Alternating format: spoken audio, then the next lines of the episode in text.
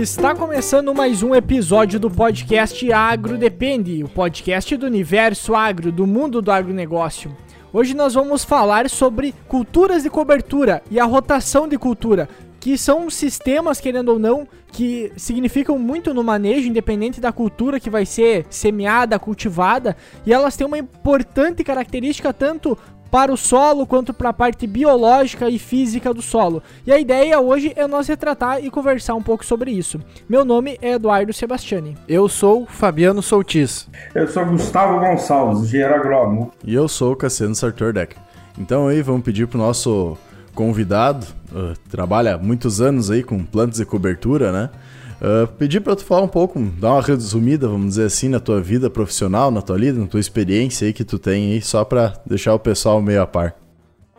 Bom, eu, tô, eu sou Gustavo Gonçalves, engenheiro agrônomo, fiz mestrado em agronomia na Universidade Federal de Lavras, fiz M B A na U S P em Marte, M B A na G V, mas minha especialidade mesmo se é hoje as culturas de coberturas. Faz doze anos que eu trabalho apenas com cultura de coberturas, a cultura de coberturas que é adubação verde ou plantas de cobertura, né? Eu gosto de usar a terminologia culturas de coberturas. Então a minha especialidade é trabalhar com culturas de coberturas, especialmente as sementes. Estou situado aqui em Uberlândia, na região central aqui do Centro-Oeste. Bom, então vamos falar um pouquinho sobre esse assunto tão importante aí, que é a questão das culturas uh, de cobertura, para rotação de culturas, então, que o Brasil, querendo ou não, é um dos pioneiros aí nessa tecnologia, no desenvolvimento de, de, da tecnologia de utilização de outras culturas, de fazer um plantio direto na palha, né?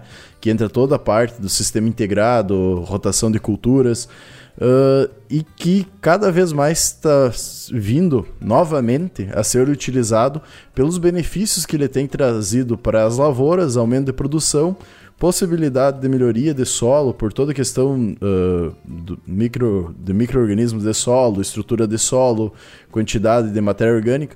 Então, vamos dar uma prosadinha hoje sobre isso. Vamos lá, gente. Nós vamos se basear no, no principal, os pilares do plantio direto. Que é os, quais são os três pilares? Mínimo revolvimento do solo, rotação de cultura e manutenção da palhada. Para isso, para fazer rotação de culturas, precisa ter de quatro a cinco culturas em torno de dois a dois anos e meio. E sucessão de culturas, é, soja, milho, soja, milho ou troca mais uma. Tem que ter pelo menos cinco uhum. culturas. Para ter essa rotação de cultura, prefeito, tem que entrar, o, o ideal, em vinte a vinte e cinco por cento da área no plantio de inverno, verão, é, culturas de coberturas. Então é reserva uma parte da área todo ano para fazer essa rotação com culturas de coberturas. É, dentro, dentro disso, o, o, vamos falar sempre dos benefícios das culturas de coberturas. Descompacta o solo, nabo, ah, as cruzizências têm profundo sistema radicular que vai a três, quatro, cinco metros de profundidade. Redução de infestação de plantas daninhas por alelopatia, reciclagem de nutrientes profunda, aumenta o C T C do solo, aumenta a matéria orgânica. O caso quando ela coloca leguminosa, faz a fixação biológica do nitrogênio, proteção do solo contra erosão, aumenta a infiltração do solo, capacidade de armazenamento da água, né? É, o principal é, é tentar aumentar a um nível de dois vírgula cinco por cento, três por cento a matéria orgânica do solo. Isso, isso vai muitos anos, sem revolver o solo, é lógico. Né? Eu gosto é... de uma...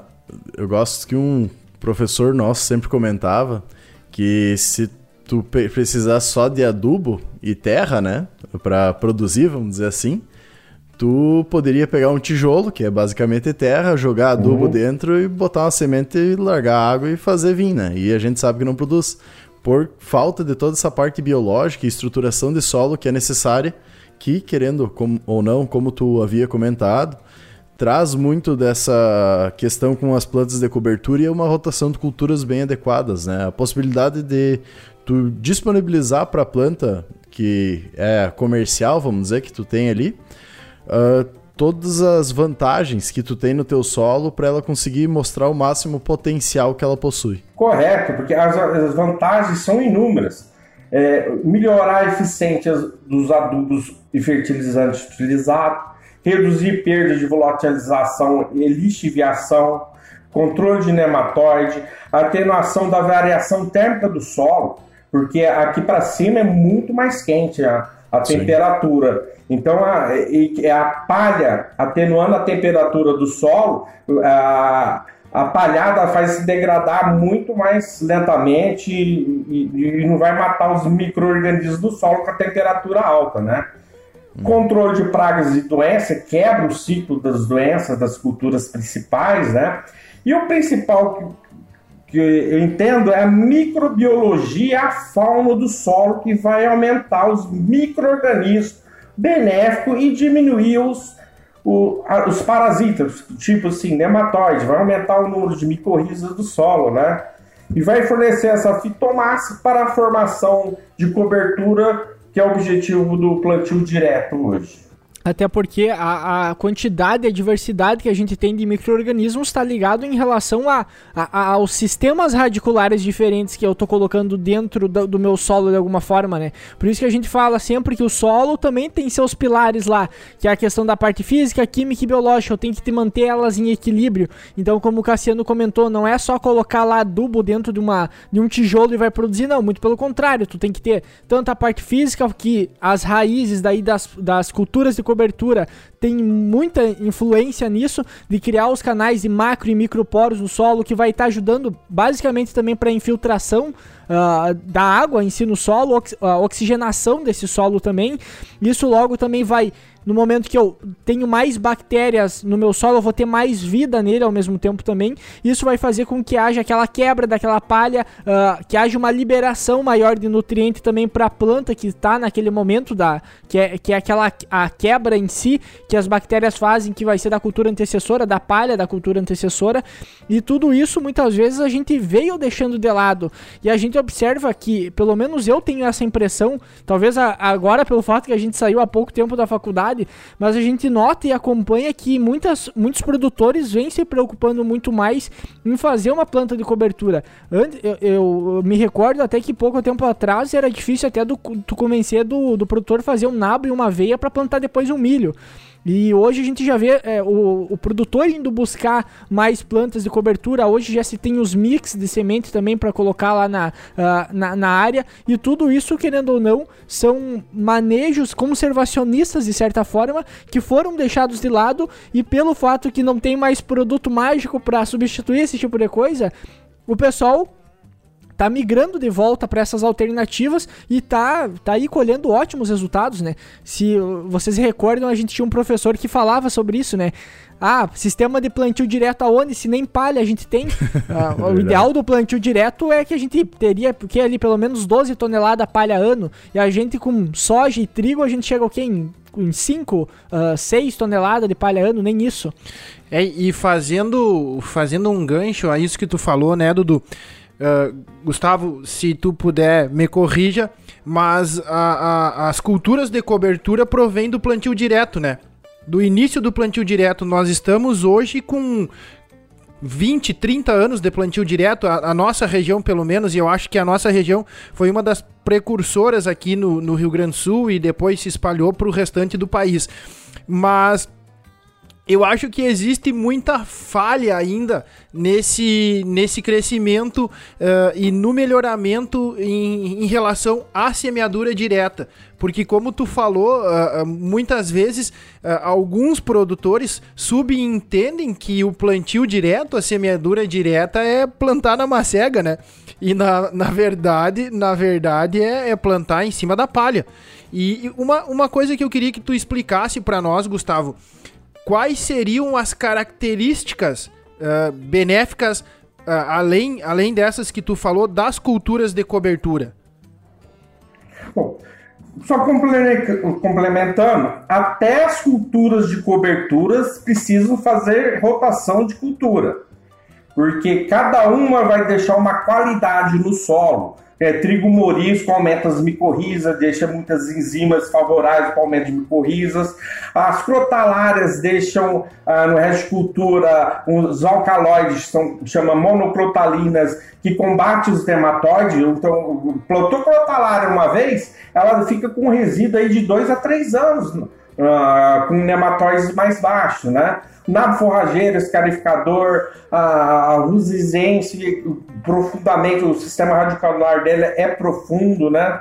Então, e o, o pra, nós temos que ver no Brasil que várias micro-regiões, em várias localidades, já estão fazendo muito bem feito ah, o plantio direto com o sistema de culturas de cobertura, rotacionando muito bem, mas tem muitos lugares que se precisa ser levado, precisa levar essa difusão de tecnologia, pra... porque não estão fazendo. Então tem que experimentar, principalmente aqui no Cerrado. Aqui no Cerrado, São Paulo, Minas, eh, Goiás, Mato Grosso, né? Então você via muito milheto plantado, mais de três, quatro milhões de hectares, muita ruziziense, né? A crotalária está engatilhando, está muito firme na cana hoje, né? É, nós temos as aveias, como que tem acima de oitocentos metros de altitude aqui nas serras, dá para plantar as aveias, dá para plantar nabo, dá para plantar tremoço, né? É, trigo morisco aqui vai muito bem. O trigo morisco tem em torno de sessenta dias, ele vai muito bem aqui na nossa região. E o, qual que é o pulo do gato hoje, que está muito bem avançado hoje nos Estados Unidos, que nós estamos um pouquinho atrasados, que vai começar a engatinhar daqui para frente? São os mix de coberturas. Ah, já tem bons trabalhos aí no Paraná, Santa Catarina, né, com culturas de invernos. Então, logo, logo, é um dos meus objetivos já para o início do ano que vem, para a safrinha do ano que vem, é já implementar em vários lugares experimentos e a nível comercial de mix de sementes, em que vai um pouquinho de, de urgência, um pouquinho de milheto, um pouquinho de trigo morisco, um pouco de crotalária. Cada situação é, vai ser estudada para se elaborar um mix para cada cultura, para cada região, para cada tipo de solo, e qual que é o objetivo e a necessidade da fazenda. Eu acho legal essa questão de, de trazer uh, uh, do mix e falar que é de cada fazenda, vamos dizer assim, tem uma característica própria, porque vamos pegar um exemplo bem simples. Aqui nós, mais do sul, temos possibilidade de gerar, manter mais palha durante o ano, por causa que não tem temperaturas tão altas, como ali para cima que tu tem uma degradação mais rápida dessa palhada, né? Por causa do... do De tu não ter o frio, basicamente, os micro-organismos estão tá trabalhando todo o tempo, não tem uma uhum. paradinha, vamos dizer, que nem nós Correto. Temos aqui em períodos mais frios. Então, que mostra a necessidade e a dificuldade também que vocês ali para cima, vamos dizer assim, acabam tendo em produzir uma maior quantidade de palha para manter uma quantidade de palha específica em cima do solo. Então, que mostra que não tem uma receita de bolo. Cada propriedade tem uma característica, cada propriedade vai ter uma rotação, cada propriedade vai ter um solo, um manejo, uma possibilidade de investimento, e tudo isso acaba se mostrando a necessidade de ser olhado cada uma de uma forma, cada um de um jeito, né? Porque cada um tem suas características. E, e complementando isso que tu fala, né, Cassiano, eu acho que é interessante a gente começar a olhar as culturas de cobertura e, e, e saber e ter a noção que, além de nós fazermos o manejo é, na nossa cultura principal, é É de extrema importância nós fazermos o manejo na nossa cultura de cobertura, né, Gustavo? Correto? Correto. Então, culturas de coberturas tem que ser encarado como culturas comerciais, como a soja, o milho, algodão, é, cana, é, tem que ser muito bem implementada, stand ideal, se precisar passar inseticida, precisar passar fungicida, tem que ser feito, tem que ser cuidado com mais carinho, para quê? Para ter resultado. É, não pode plantar e, e virar para trás. Então tem que ter seu manejo certo. Se tiver necessidade de, de entrar com algum insumo inseticida, fungicida, tem que ser feito. Então o pessoal às vezes parece que leva a, a, tudo que aquilo que não sai grão para vender, de certa forma, não dá tanta importância, porque a, até uma, a própria pastagem que está servindo de alimentação para os animais, muitas vezes a gente vê uma resistência para uma adubação, para um investimento, uh, para o desenvolvimento daquela pastagem, para... para recolocar os nutrientes de volta no solo que foram extraídos, e, e o mesmo serve para pra, pra, pra, pra, uh, as culturas de cobertura, porque de certa forma elas, eu vou estar tá deixando no solo, eu vou estar tá passando um rolo faca em algum momento por cima delas, uh, ou vai estar tá apodrecendo lá no campo, e muitas vezes o pessoal acha que não há uma necessidade de colocar adubação, enquanto a gente vê outros produtores muitas vezes fazendo até mesmo uma adubação muito mais pesada nas plantas de cobertura para diminuir a salinização muitas vezes do próprio adubo para a cultura que ele vai entrar depois. Então, ou seja, no momento que ele entrar com a próxima cultura, todos aqueles nutrientes já vão estar disponíveis de uma forma muito mais, uh, muito mais acessíveis para a próxima cultura, de certa forma. Correto, correto. É, hoje as técnicas estão se avançando entre os profissionais, entre os agricultores. Às vezes é, existem já equipamentos que faz o tombamento, é, faz a dessecação, às vezes faz o plantio direto, no caso da cana-de-açúcar, uhum. Uma das mais queridinhas, a Crotalaria spectabilis, o pessoal planta das usinas fornecedoras, a Crotalaria spectabilis, e, e não desseca. Faz a sucação e o plantio em cima da Crotalaria, que ela é mais macia, e depois que uhum. faz uma aplicação de herbicida, né? É, então hoje também para o cerrado, para milheto, para braquiárias, né? Uma boa dessecação, a gente tem, já temos instrumentos que passam, já tombando, só, só deitando e, e, e posterior semeadura de soja ou de milho, né?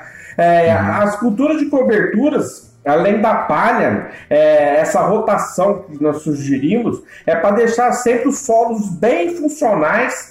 Eles vão ter aos agricultores resultados extraordinários. É para soja de setenta a cem sacas.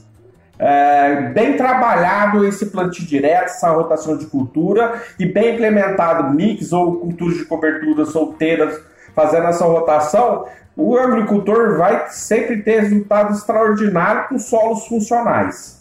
E, e aí a gente tem um outro fator ainda que, que entra dentro disso, que dentro dessas plantas, uh, dessas culturas e coberturas que a gente vai estar tá utilizando, tem algumas que vão ser estar tá sendo posicionadas para a questão de reciclagem de nutrientes e outras para para a própria descompactação do solo, ou seja, uh, cada uma delas vai ter uma função diferente. Basicamente, digamos, como se fosse um remédio para cada problema em si que eu estaria encontrando no solo. Uhum. E aí entra a necessidade, muitas vezes, de fazer esses mix de sementes, para esse mix de, de, de culturas em si, para que haja um desenvolvimento melhor, uh, para que haja, digamos, uma, uma combinação mais adequada para a cultura que vai entrar posteriormente, né? Isso mesmo, um mix, a, o agricultor vai ganhar tempo, porque uhum. o, o, como é de três até seis, oito plantas, sementes misturadas de uma vez só, então cada uma vai fazer uma função, um, uma vai descompactar, a outra vai combater nematóide, a outra vai fixar nitrogênio,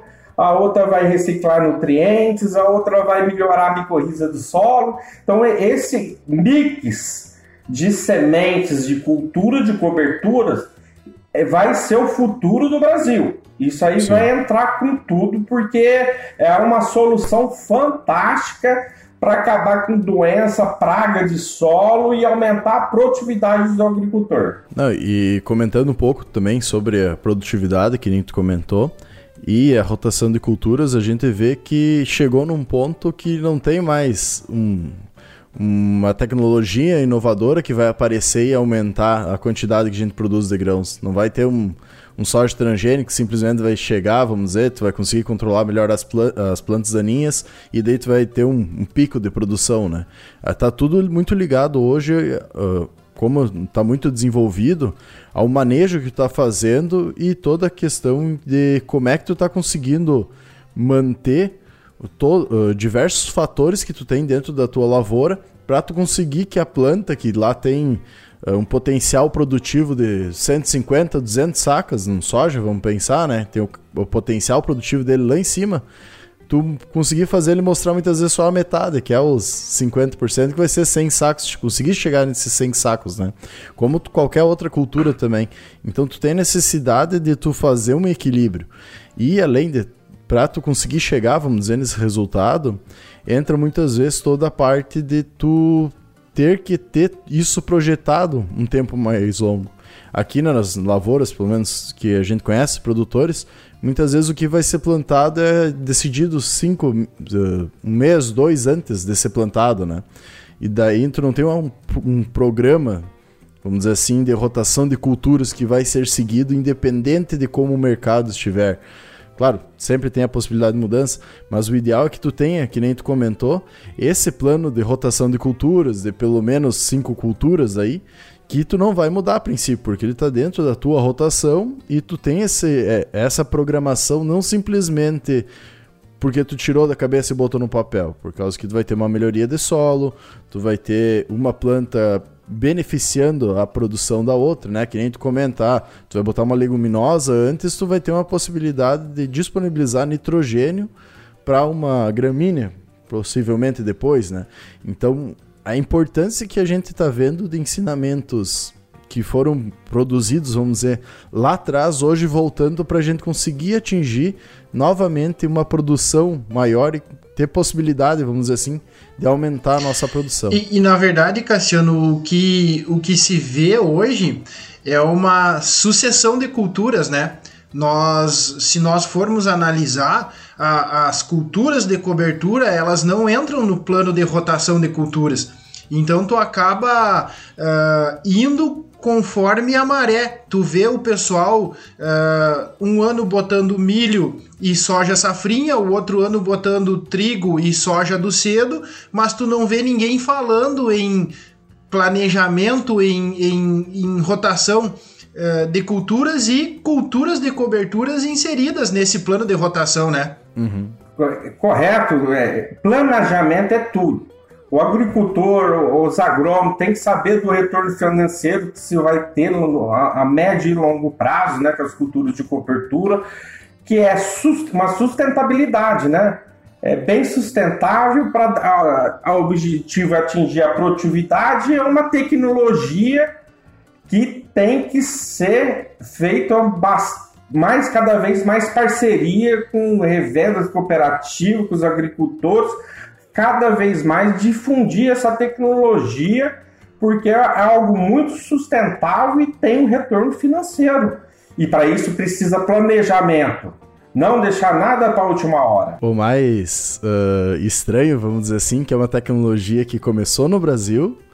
O Brasil é pioneiro nessa questão de tecnologia, né? De, de plantas de cobertura e rotação de culturas. É reconhecido mundialmente por causa disso. E aqui estamos recém agora começando a utilizar em maior escala, vamos dizer assim. Enquanto o, o resto do mundo muitas vezes estava uh, conseguindo ver toda essa uh, eficiência que tinha e, e aprimorando muito mais que nós. Por exemplo, agora, dos últimos cinco anos para cá, que a gente está vendo voltar as lavouras, pelo menos aqui na nossa região, um rolofaca, alguma coisa, né? Que antes era utilizado quando praticamente tu não tinha herbicidas para colocar na lavoura e tu tinha necessidade de manter uma quantidade melhor de palhada. Então, felizmente, viram que estavam errados, vamos dizer assim, a questão de culturas, e estão trazendo novamente essas, essas questões de conservação de solo e melhoria de solo, então, para aumento da produção. É, o, o, outro ponto também das culturas de coberturas, a, além delas solteiras, além de mixes também, é, é sobre os consórcios. Nós temos já o tradicional milho com braquiária, né? Já, já tem, muitos lugares já está tendo milho safrinha com crotalares pectáveis junto. É, na cana-de-açúcar, nós temos três opções. Ou plantar no meio da meiose, ou solteira, agora está na moda que está dando muito certo, é colocar duas linhas de crotalares pectáveis na cana-soca, na, na cultura da cana-de-açúcar. Então, no terço final se planta, né, na, dá para plantar, corta a cana em quarto, quinto, sexto, sétimo corte, é, tem uns manejos, uns, uns macetes, e entra semeando em linha no meio da cana. Então, também a utilização de consórcios, né? É, meio de, vamos falar também do meio de café, de citros, de, de laranja, ah, com cada vez mais fazer consórcio com culturas comerciais. E qual que é o risco de, de... Quais são as culturas que a gente pode dizer assim que tem que tomar algum certo cuidado? Ou se alguma delas tem algum risco de alelopatia, por exemplo? É, bom, é, na, no caso de consórcios, é tudo que você tem um manejo. No caso do, do, da crotalária intercalar na cana, é, foi, foi difícil achar, achar os herbicidas que davam certo, os tratos culturais, tudo tem um time correto, né? Tudo uhum. tem que ter o time correto. No milho também. No milho precisou modificar o herbicida, o, qual que é o time correto, qual é a quantidade correta de jogar, até quando se pode plantar. Tudo é uma tecnologia que tem a hora certa, o time certo e, e a quantidade certa para dar o resultado certo esperado. É, e, e daí a gente começa novamente a ter necessidade de conhecimento e fazer, querendo ou não, uma engenharia agronômica mesmo, né? Não simplesmente ser o, uhum. ter a caneta e o bloquinho no balcão ali e dizer para botar um veneno, botar alguma semente, alguma coisa do gênero. Tem toda a necessidade de um planejamento, que daí entra toda essa parte... Uh, de engenharia também, que é, querendo ou não, fazer todo esse planejamento da lavoura para tu conseguir atingir um resultado, né? Então a gente está vendo que tem, está se criando cada vez mais essa necessidade, que todas aquelas receitas prontas que vinham vindo e aumentando cada vez mais estão ficando defasadas e não estão mostrando mais diferenciais. Produtores que mostram diferenciais é produtores que estão cuidando melhor da questão de conservação do solo. Uh, Esse ano, ano passado, no caso, aqui pro sul teve alguns locais que deu um problema de seca, aqui na nossa região um pouco menos, mas teve locais que deu bastante problema de seca e isso era, acabava sendo visível. Quem tinha uma quantidade maior de palha, tinha um solo mais estruturado, sofreu menos, que é aquela questão, né? Muitas vezes a gente tem até um pivô central, só que no pivô central tu tá com problema de falta de água. Por quê? Porque teu solo não tá estruturado, a planta não tem muita raiz para uh, pegar essa água, vamos dizer. E daí mesmo com uma irrigação, tu botando a água, tu tá tendo problemas aí de seca ou de falta Mas de é, água. Mas é né? aí que tá, né, Cassiano? Se nós formos analisar aquilo tudo que foi nos ensinado em, re- em relação ao plantio direto, uma planta ela só vai produzir quando ela estiver em um sistema em equilíbrio, né? Então, não adianta a gente, talvez, ter uma, uma tecnologia empregada em alguns fatores, em alguns segmentos da nossa, uh, do nosso processo produtivo, vamos dizer assim, se tu não tem uh, preocupação com o que é mais importante, que é o solo, né? E aí entra toda aquela questão de formação de palhada e tudo isso que a gente já veio falando anteriormente. Precisa-se de um sistema em equilíbrio, né, Gustavo? Vamos falar em economia de herbicida, inseticida, acaricida e fungicida e melhor aproveitamento dos fertilizantes. Então, eu acho que... além de produzir muito mais, ter resultados com solos funcionais, resultados extraordinários, vai economizar Em, em produtos agrícolas. É que o pessoal muitas vezes só olha para aquele custo imediato. Ah, vou ter que gastar aí uh, com plantas de cobertura agora, vou ter que fazer essa adubação. E o pessoal, eles não tem, às vezes tem dificuldade para analisar a longo prazo o resultado que isso vai dar. Como a gente já comentou isso em outros episódios, o solo ele é um investimento a longo prazo. Ele não é, a, não é investir hoje para colher amanhã. Ele é a longo prazo. Então, quanto mais tempo tu vem cultivando um sistema, de certa forma, mais o resultado ele vai, mais perto do resultado tu vai estar chegando. É. Só que é, um, é uma, digamos assim, é uma construção de certa forma que tem que estar sendo feita, né? É, e puxar mais um gancho aí, a questão, muitas vezes que eu comentei sobre irrigação, tu, o teu solo, quando bem estruturado, uma quantidade grande de macro e microporos, uma camada de palhada grande em cima, isso é uma caixa de água que não tem a necessidade de tu ter uma irrigação em cima. Tu consegue diminuir muitas vezes esse valor que tu ia aplicar, uh, investir, vamos dizer, colocando uma irrigação.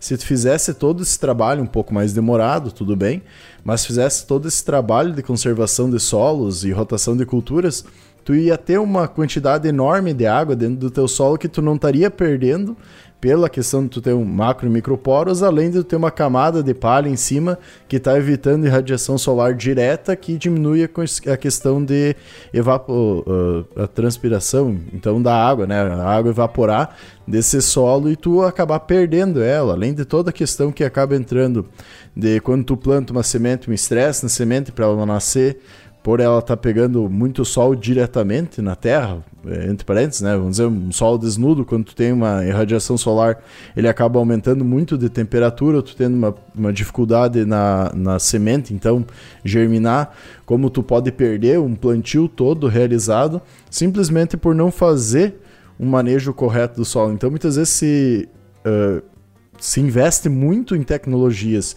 que, claro, venha trazer, auxiliar, que nem é a questão da irrigação, só que deveria ser a última coisa a ser feita, colocar uma irrigação, porque tu tentou, vamos dizer, fazer essa questão de, de uma rotação de culturas, um sistema conservacionista de solo, e, nem, e ainda precisaria de mais um aporte de uma irrigação. E geralmente que a gente vê ao contrário. Primeiro você coloca irrigação, e depois, quando não dá certo, daí tu vai tentar as outras questões mais demoradas, vamos dizer assim, mas que dão mais resultado, né? Sim, daí tu coloca a irrigação e daí tu vê que a tua irrigação, ela tá dando erosão já na lavoura porque não tá infiltrando, e não tá Exato. infiltrando porque não tem sistema radicular se desenvolvendo naquela terra direito. Não tem essa estruturação necessária para que a água infiltre, né? É isso, nem comentamos da questão de perda de solo e tudo mais, que tá totalmente ligada, né, com a questão de tu ter plantas de cobertura e um sistema radicular forte em cima. É a economia de energia. Para ligar um pivô hoje, o que é mais caro, o custo de produção é energia elétrica. Sim. A pessoa precisar irrigar menos com bastante matéria orgânica e cobertura do solo. Exato. Mesmo tendo pivô, ainda vale a pena fazer esse sistema, né? Ô Gustavo, é, entrando, entrando agora na questão assim, de manejo, propriamente dito, das culturas de cobertura. Como a gente falou que nós temos que antecipar e planejar a, a, o, a rotação de cultura, e aí entrando na questão de manejo. O que que, o que, que tu diria para nós assim, em relação à dessecação dessas culturas de cobertura, já pensando para a cultura uh, principal? Uh, qual seria a média de dias para nós falarmos em, em dessecação para se ter... Uh, Uma, uma semeadura mais homogênea e sem problemas? Sabe-se que, principalmente nós aqui no Rio Grande do Sul, é, fizemos a, a, a implantação de nabo forrageiro, né? E a gente ouve muitos produtores dizendo o seguinte: ah, eu dessequei a minha lavoura ah, vinte, trinta dias, e quando eu fui fazer o plantio foi pior do que se eu tivesse implementado a cultura de cobertura. O que, que tu poderia dizer para nós referente a essa questão? Bom, eu, eu, vou, eu vou destacar dois, dois pontos aí. É, para cada cultura de cobertura e qual é a cultura sequente, né? É, tem uma carência. Então, tudo vai ser planejamento. Então, quantos dias um mix ou a crotalária vai ficar na lavoura, né? Não pode dar semente, né? Eu vou te falar o nabo. O nabo é muito rápido. Em alguns casos que o nabo É, chega a dar semente em alguns lugares e nunca mais sai, difícil de sair, ou pode ser, se tornar um, depois uma praga, né? Mas é de fácil controle, né? Então, respeitar a carência é, de cada herbicida dessecante, que fala, ó, você só pode plantar com dez dias ou com quinze dias, tem que respeitar. Por outro lado, se, se passar muito antes e deixar a cultura de cobertura mais tempo, começa a, a nascer mato de novo, né? Então não vai perder a eficiência da dessecação. Uh, o outro ponto de manejo que eu destaco é a qualidade da semente a ser adquirida. Uh, semente fiscalizada, é, certificada pelo Ministério da Agricultura de empresas idôneas que Aqui para cima, no Cerrado, é, para culturas de cobertura, muitos não dão valor. Ah, milheto, não vou pagar isso, isso, aquilo, não. Eu vou buscar lá no Mato Grosso, de um outro agricultor, não sei o que. Ele não sabe a quantidade de sementes nocivas e toleradas que tem ali no meio. Então, é, acaba, em vez de, de melhorar a eficiência, fazer uma alelopatia no, nas plantas daninhas que tá, acaba multiplicando outras as espécies de plantas daninhas e colocando na sua propriedade.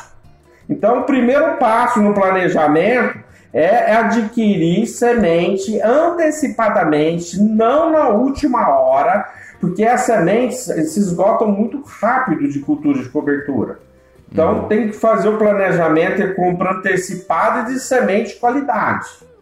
É fazer o, o, o correto planejamento e a, o planejamento da dessecação para posteriormente a cultura comercial que vem depois. E não trazendo só a questão de sementes de outras plantas daninhas que podem vir, muitas doenças podem vir juntamente com essas, com essa semente não fiscalizada, não cuidada, por não ter todos esses processos a serem cuidados para tu ter uma semente idônea, que nem tu comenta, e de qualidade, por causa que a gente sabe que Uh, muitas vezes, se tu passar de uma lavoura para outra, vamos dizer, o, a terra que fica no pneu pode ser uma fonte de inóculo, de nematóide para uma próxima lavoura que tu tem do lado, né?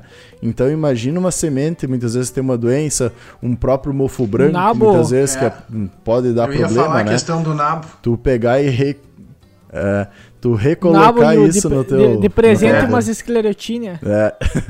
Então, e isso entra muito nessa questão da importância de tu ter toda essa questão do manejo na semente, de tu ter uma semente idônea, que nem tu comenta, muitas vezes até ser feito um tratamento de semente e os manejos de semente a serem realizados como se fosse uma cultura comercial, como tu havia falado antes, porque vamos pegar o exemplo do nabo ali, que comentou de esclerotínia. Se tu não fazer um, um tratamento de semente, alguma, algum manejo para retirar essa esclerotina, esse inóculo inicial, ou até próprio um, um fungicida na lavoura, depois que está gerando essa cultura, tu aumenta muito e dissemina, dissemina muitas vezes na lavoura inteira uma doença que tu não tinha, né? Então aí entra as partes de ser cuidado e o manejo correto. É aquele negócio barato às vezes se na, torna caro. Na maioria das Exato. vezes. E aí, e aí entra uma questão que, é, que eu acho que é muito importante também, da, da questão que o pessoal às vezes acaba não, não dando o valor devido a todo, a, a, a todo esse manejo e tomando todos os cuidados como deveria, né? Então acaba acarretando outros problemas que, que não são levados em consideração muitas vezes. Correto, correto. Semente de qualidade, registrada, fiscalizada, certificada e idônea, porque os campos já são livres de doença, já, já tem um critério rigoroso de análise laboratorial que identifica se vai ser aprovado ou não um lote com sementes nocivas, toleradas, já é o primeiro passo. Bem, bem lembrado, um tratamento de semente com inseticida, fungicida é muito barato para se fazer também nas culturas de cobertura. Ô Gustavo, e já que a gente entrou nesse, nessa questão de semente, eu vejo hoje muito produtor e muito profissional sem saber qual é a, a, a densidade de semeadura correta, qual é o stand de planta correta uh, que deve ser implementado. E a gente vê muito, hoje em dia, os, os produtores, os técnicos em si, enfim, colocarem é, as cultivares de soja, os híbridos de milho, mais ou menos no mesmo balaio e, e dizer assim, não, eu preciso usar tanto e eu preciso é, usar tanto disso para milho e tanto disso para soja. Na questão das culturas de cobertura, tu vê isso como um gargalo ou o pessoal é, vem respeitando essa questão da, da qualidade e da densidade de semeadura? Assim como o milho, a soja tem que respeitar a população certa, direitinho, o número de sementes por metro, eles calibram direitinho. É, nas culturas de coberturas é um pouquinho mais diferente. Ou vai ser plantado em linha ou plantado a lanço. Muitas vezes é a lanço. Mas a lanço, veja bem, é, é, é preciso incorporar a, a, a semente. daí nós já está fazendo um mínimo regulamento do solo. Então, o correto, o melhor de tudo é fazer o plantio de tudo em linha, se possível. Para isso, precisa plantadeiras é, fluxo contínuo, tipos de trigo de aveias, que aqui para cima não tem muito, só tem a, mais a de soja e a, a de milho que são juntas, né? Então, tudo que é plantado em linha sai muito mais bem feito. E o planejamento inclui as sementes, né, com, com atestado de garantia, que vem o termo de conformidade, e já planejado e regular as máquinas muito bem regulado. Se perder uma hora, meio período, um dia para regular a quantidade certa, tanto a lanço como ah, em linha. E para isso precisa estar preparado. Não é de última hora. Já tem que a, a semente tem que chegar um pouquinho antes, já tem que ter os discos corretos, o manual da plantadeira para fazer o, o da Vincom para se fazer a perfeita regulagem para cair a quantidade certa por metro quadrado ou metro linear. Isso é importante. Eu já vejo, já vi muitos casos. Chegou a semente, vai plantar, não tem disco. Põe qualquer outro disco, cai a menos, cai a mais. Então, se cair sementes a menos ou, ou germinar menos, não for bem incorporado, vai faltar planta, vai, o resultado vai para baixo. Por outro lado, se, se errar na dose também e para mais, vai ter muito gasto com semente, vai ficar muito adensado e também atrapalha um pouco o desenvolvimento das culturas de coberturas. Então, são vários pontos: regulagem, equipamento correto, planejamento. Tudo cai no planejamento de novo. Com isso, a gente consegue observar que a gente tem muito a evoluir e se profissionalizar na nossa profissão, ainda no nosso setor, vamos dizer assim, porque a gente observa, e conversando, como a gente já conversou com o seu Paulo Arbex também, que muitas vezes nem para as plantas comerciais o pessoal acaba fazendo isso e cuidando dessas questões, né? Então é um desafio ainda maior, muitas vezes, a gente trazer uma poss- a necessidade, muitas vezes uma adaptação, alguma coisa, para as plantas de cobertura. E isso demonstra toda a necessidade ainda que a gente tem de desenvolvimento. Como a gente comentou também com uh, o Paulo Rosa, uh, sobre a questão de aplicação de, fung- de defensivos agrícolas na lavoura em si, muitas vezes a gente acha muito caro um equipamento, mas nem percebe que dentro desse equipamento está se passando uh, o dobro, muitas vezes, ou o valor inteiro do equipamento numa safra só em produtos, né? Tirando toda a questão de o que, que esse equipamento, no caso da máquina em si, vai nos trazer de benefício. Que nem tu comenta, muitas vezes tu tem uma plantadeira de inverno para fazer isso, e só para fazer isso... É uma coisa que parece ser caro, mas muitas vezes é uma forma de tu conseguir arrumar muitas coisas dentro da tua lavoura, além de te dar uma possibilidade maior uh, de tempo, uma disponibilidade maior de tempo, né, para tu fazer um plantio mais rápido, não tem uma perda de solo, não tem um revolvimento. Então a gente vê a necessidade de se buscar um cuidado maior e uma observação maior, melhor nos gastos. Muitas vezes com coisas que resolvem de uma hora para outra a gente gasta muito. E para o que nos dá um, um retorno a longo prazo, a gente acaba não gastando tanto ou não querendo gastar, né? Que nem a questão aí, de uma plantadeira, outra coisa. E aí entra aquela questão de fazer conta, né? Muitas vezes é deixado de fazer conta de lado, que daí entra desde a parte do equipamento, por exemplo, quanto tu consegue diluir a própria depreciação no maquinário fazendo esse tipo de, de conta em si. E, e até queria ver contigo, Gustavo, qual que são, tu, não sei, pelo fato que tu trabalha direto com isso, uh, qual que são algumas resistências muitas vezes que tu encontra em relação a, a se tu tiver algum número assim para explanar para nós em relação desde, por exemplo, o investimento X em, em, em, uma, em uma cultura de cobertura, isso pode te agregar em produtividade X, de certa forma. Que era o que a gente falou até no episódio com o Paulo Rosa, né? Que, uh, com o Paulo Rosa não, com o Paulo Arbex, uh, que ele comentou que uma boa, uma boa regulagem, muitas vezes, da semeadeira vai te entregar lá cinco sacos a mais de produtividade. E são coisas que, muitas vezes, o produtor analisa só, bah, mas isso vai me tirar muito tempo. Eu preparar todo o meu maquinário para semear só uma planta de cobertura vai me tirar muito tempo.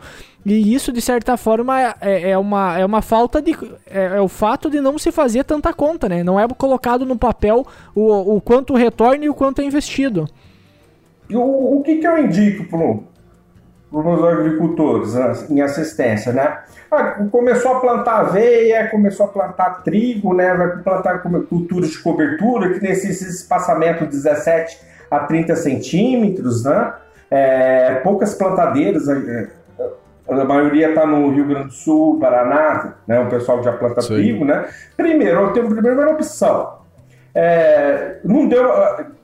Deu para plantar a lanço, que não é o ideal, mas depois que pegou o gosto, tem a opção de terceirizar o serviço, ver na região quem que faz o serviço, que tem a plantadeira, e uma, uhum. um, um, uma terceira opção. Primeira, a lanço, segunda, terceirizar, terceira opção.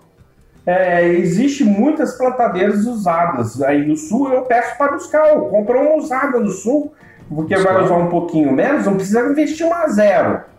Uhum. Busca no sul uma usada e traz pra cá. Dá uma reformada e pau na gata. Isso, tem mais opção, terceirizar claro. ou comprar uma usada. É, e ela não precisa ser, no final das contas, tão precisa quanto como se fosse plantar só semente miúda, né? Que daí Sim. tem toda a necessidade de ter um cuidado maior. Como tu vai utilizar muitas vezes um mix que tem uh, tamanhos diferentes de semente também, mas precisa desse fluxo contínuo, que nem tu comenta. Tu pode uhum. ter uma falhazinha, alguma coisa que não vai uh, bater lá no final, vamos dizer, não vai influenciar tanto, né? Claro, tu tem uma necessidade de ter um cuidado ali, um, dentro de uma margem, diga-se, esse erro que pode ter da, da máquina, né? Mas, como tu comenta, tem muita máquina daqui que poderia ir para aí, como aqui do sul muita gente pega maquinário que foi utilizado por um bom tempo aí e acaba trazendo para cá, que é áreas menores, né? Tu não vai utilizar tanto tempo, então tu não vai ter uma depreciação tão grande. É como, como acontece com as colhedeiras, né? Que vem de lá para cá. É. Mas assim, ó, eu acho que para tentar contribuir contigo também, né, Cassiano?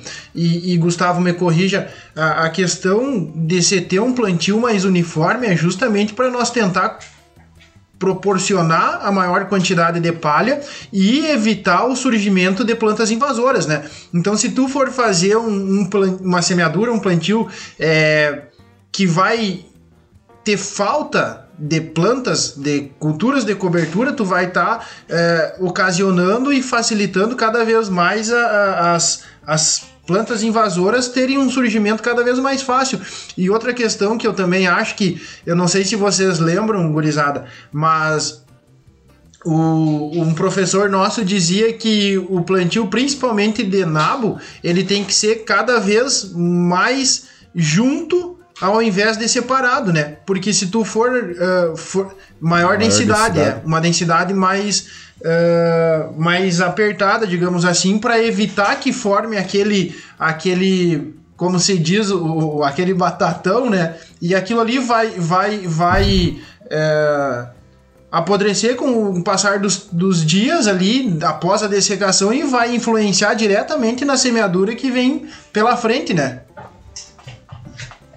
Geralmente é milho. É, né? no, no nosso caso aqui... Aqui para nós. É basicamente milho.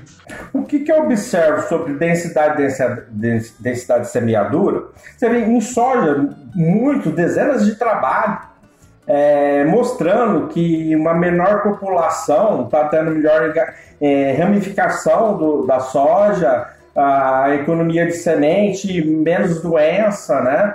É, diminuindo um pouco a população da soja, ela recompensa. Para adubação verde, eu observei em, em algumas em mix e, e, e culturas de coberturas individuais, quanto mais adensado, melhor é. A, a exemplo das três protalárias. Quanto mais pegar plantas por metro quadrado as protalárias, mais efeito vai fazer para combater os nematóides do solo. Então, para a cultura de coberturas, é negativo ficar mais ralo. Não só o benefício de é, efeito alelopático de plantas daninhas, como todos os outros benefícios, os outros dez benefícios, vai, vai ser restrito, diminuído por falta de planta. Então, quanto mais adensado for o mix ou a cultura de cobertura solteira, melhores resultados eu observei a campo. Até porque se tu vai analisar em plantas de cobertura, o teu produto que tu quer não é grãos, né? Então não é uma reserva que, o, que a planta vai fazer e colocar em grãos. Geralmente o que tu quer é a parte aérea e radicular. Então, tu vai, quanto mais competição tu acaba tendo entre as plantas, vai ter uma maior produção, vamos dizer assim, de uh, biomassa. E tem, e tem a, o apodrecimento depois das raízes embaixo, né? Isso. Tudo, muita gente só vê, às vezes, a parte de cima. Os benefícios estão no, nos mix de diferentes tipos de raízes, de enzimas e calóides que deixam na, nos restos culturais do solo, os diferentes tipos de plantas de enraizamento que vai dar um boom aí para aumentar os micro, a microbiologia do solo, para ter esse equilíbrio no solo. Gustavo, eu acho que tu só comenta a respeito da, da questão de plantas companheiras, dos consórcios de, de, de plantas de cobertura, que querendo ou não tem muito a ver. Esses dias até a gente tinha visto um post teu uh, falando um pouco sobre isso em relação ao, ao H F, sobre... Uh, digamos, sobre esse consórcio, digamos, entre elas, o quanto uma beneficia a outra, né? Ah, sim, é, é um, eu coloquei no LinkedIn a foto no Agronomia Dia a Dia, né? É, repolho com, consorciado com cravo, flores uhum. de cravo, né? É, o cravo já é cientificamente pela Embrapa, combate os nematóides, né? Ah, então, todo consórcio em horta É, é muito bem-vindo e se estender para a cultura comercial ainda é muito mais. É exemplo disso que está dando certo é o milho safrinha com crotalares pectáveis e a cana é, intercalada e colocando a crotalares pectáveis, está em, em grande expansão aqui em São Paulo e Minas Gerais nas usinas do fornecedor. É um uhum. consórcio excepcional que está dando muito resultado promissor de aumento de produtividade e alongamento da vida útil do canavial. Ainda mais na cana, que é uma monocultura que fica vários anos, né? Numa mesma área, tu tem uma dificuldade de colocar outras plantas, tanto nesse, uh, nessa rotação, vamos dizer, sempre fica só a cana, então a possibilidade de tu ter uh, problemas tanto radiculares quanto doenças nessa... nessa produção de cana, que, que nem tu comentou, né? Que fica muito tempo, a mesma cultura, é uma monocultura muitas vezes que vai se repetindo, tu acaba conseguindo incorporar outras plantas que têm a trazer benefícios, que nem tu comentou, a crotalária, né? Correto. Aqui no estado de São Paulo e Minas Gerais, que eu acompanho dezenas de usinas e fornecedores, o que acontece? A cana-de-açúcar não tem como, é uma monocultura. Vai de cinco a dez cortes direto, é cana, cortando cana, né? É, na renovação, é, o que, hoje uma das bênçãos que aconteceu é o sistema de meiose, que economiza transporte, reduz, reduzindo o custo, né? Então, vinte, por, vinte a vinte e cinco por cento da área de renovação, é, os consultores estimaram, né? É que são colocadas as, os três tipos de crotalares individuais. O acroleu, o ajúncio, o espectáveis, né? Tem a beviflora também. É, o solteiro, o intercalar só, só dá certo a espectáveis e na meiose colocando no meio da, das duas entrelinhas que, que vai gerar muda. sessenta por cento hoje da área, vinte e cinco por cento é as crotalares. sessenta por cento hoje, a sessenta e cinco por cento, é amendoim ou soja. Ah, e em torno de quinze por cento a vinte por cento é, é cana em cima de cana. Então, realmente, hoje está limitado apenas a amendoim, crotalária, a soja, que é a maior parte, né, que dá um, um, receita, ou cana e sobrecana, que é um pouco complicado, cai mesmo a produtividade, né? É, é, é, a minha ideia é levar a, as usinas dos fornecedores mix de plântulas, de coberturas, para ser testado na renovação da cana. Em vez de só colocar uma cultura só, na, que é ou crotalária ou soja amendoim, colocar de quatro a cinco culturas na renovação da cana. A nível comercial hoje, tá, é, por enquanto eu não, não soube de nenhum trabalho aqui em São Paulo, em Minas, em, em cana com, com mix de coberturas. Tá bem, muita... bem, é, tem, tá, tá bem gatinhando ainda. Tem muito a desenvolver ainda essa, essa área, mas pelos resultados que tu nos comentou anteriormente também, antes da gente gravar, e pelo que a gente conseguiu ver também nas tuas redes sociais, que a gente vai disponibilizar também na descrição do vídeo aí, uh, tem muitas qualidades uh, que acaba trazendo muitos benefícios que essas plantas de cobertura acabam trazendo para a cultura que está lá. Então não é simplesmente um dinheiro para colocar palha na lavoura, né? Ele traz diversos benefícios que vão melhorar a produção em si e também a sustentabilidade e rentabilidade dessas culturas.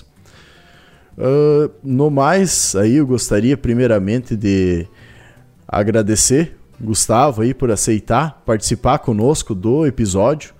Já fica aí um convite para um próximos episódios aí para gravar conosco falando sobre esse assunto que, se a gente quisesse, aí ficava uns dois, três dias falando tranquilamente, que é a questão de rotação de culturas, plantas de cobertura, uh, questão de sistemas de plantio e produção.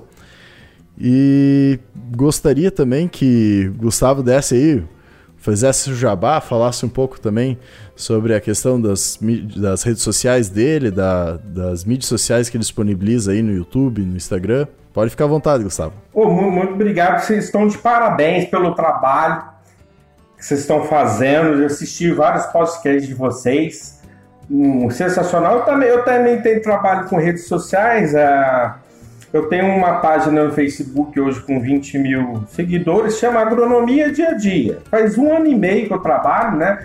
Por que eu criei essa página há um ano e meio atrás? Porque eu, eu vi muita gente é, brincando, só trator tombando, é, muita zoeira. Então eu estou levando um trabalho sério, bem diversificado, para levar mais informações para os agricultores, para os agrônomos, para comunidade geral, né? Uhum. Então, e, e também eu estou trabalhando na G-Crox, em Uberlândia, é, com o B S, né? Com dois mil hectares de campo de produção de semente, com Enosmar, uhum, como pro fundador, né? É, e, e o nosso objetivo é isso, é trabalhar com, só com semente, cultura de coberturas, com mix, né? E fazer difusão de tecnologia, quebrar esse paradigma do agricultor que só faz sucessão de culturas e está deixando o plantio direto meio de lado. Então nós não só queremos as, é, levar semente, a gente quer levar resultado, nós quer levar informação, tecnologia, tecnologia para ele saber, para fazer os solos ficar funcionais com resultados extraordinários. E que é a próxima porta de entrada, vamos dizer assim, para o real aumento de produção de uma forma sustentável que a gente tem disponível já há anos, só que só agora estamos voltando aí à produção dele, a utilização dele, no caso. Bom, então gostaria novamente de agradecer ao Gustavo, fica um convite aí para próximos episódios para a gente falar um pouco mais desse assunto tão importante aí uh, que nós comentamos hoje.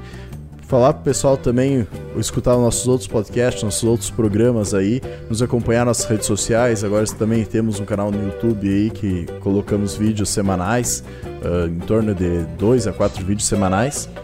Nos sigam nas nossas redes sociais, ouçam também nossos uh, episódios especiais e até a próxima, pessoal. Feito, moçada. Abraço. Valeu, tchau, tchau. Abraço, parabéns para vocês.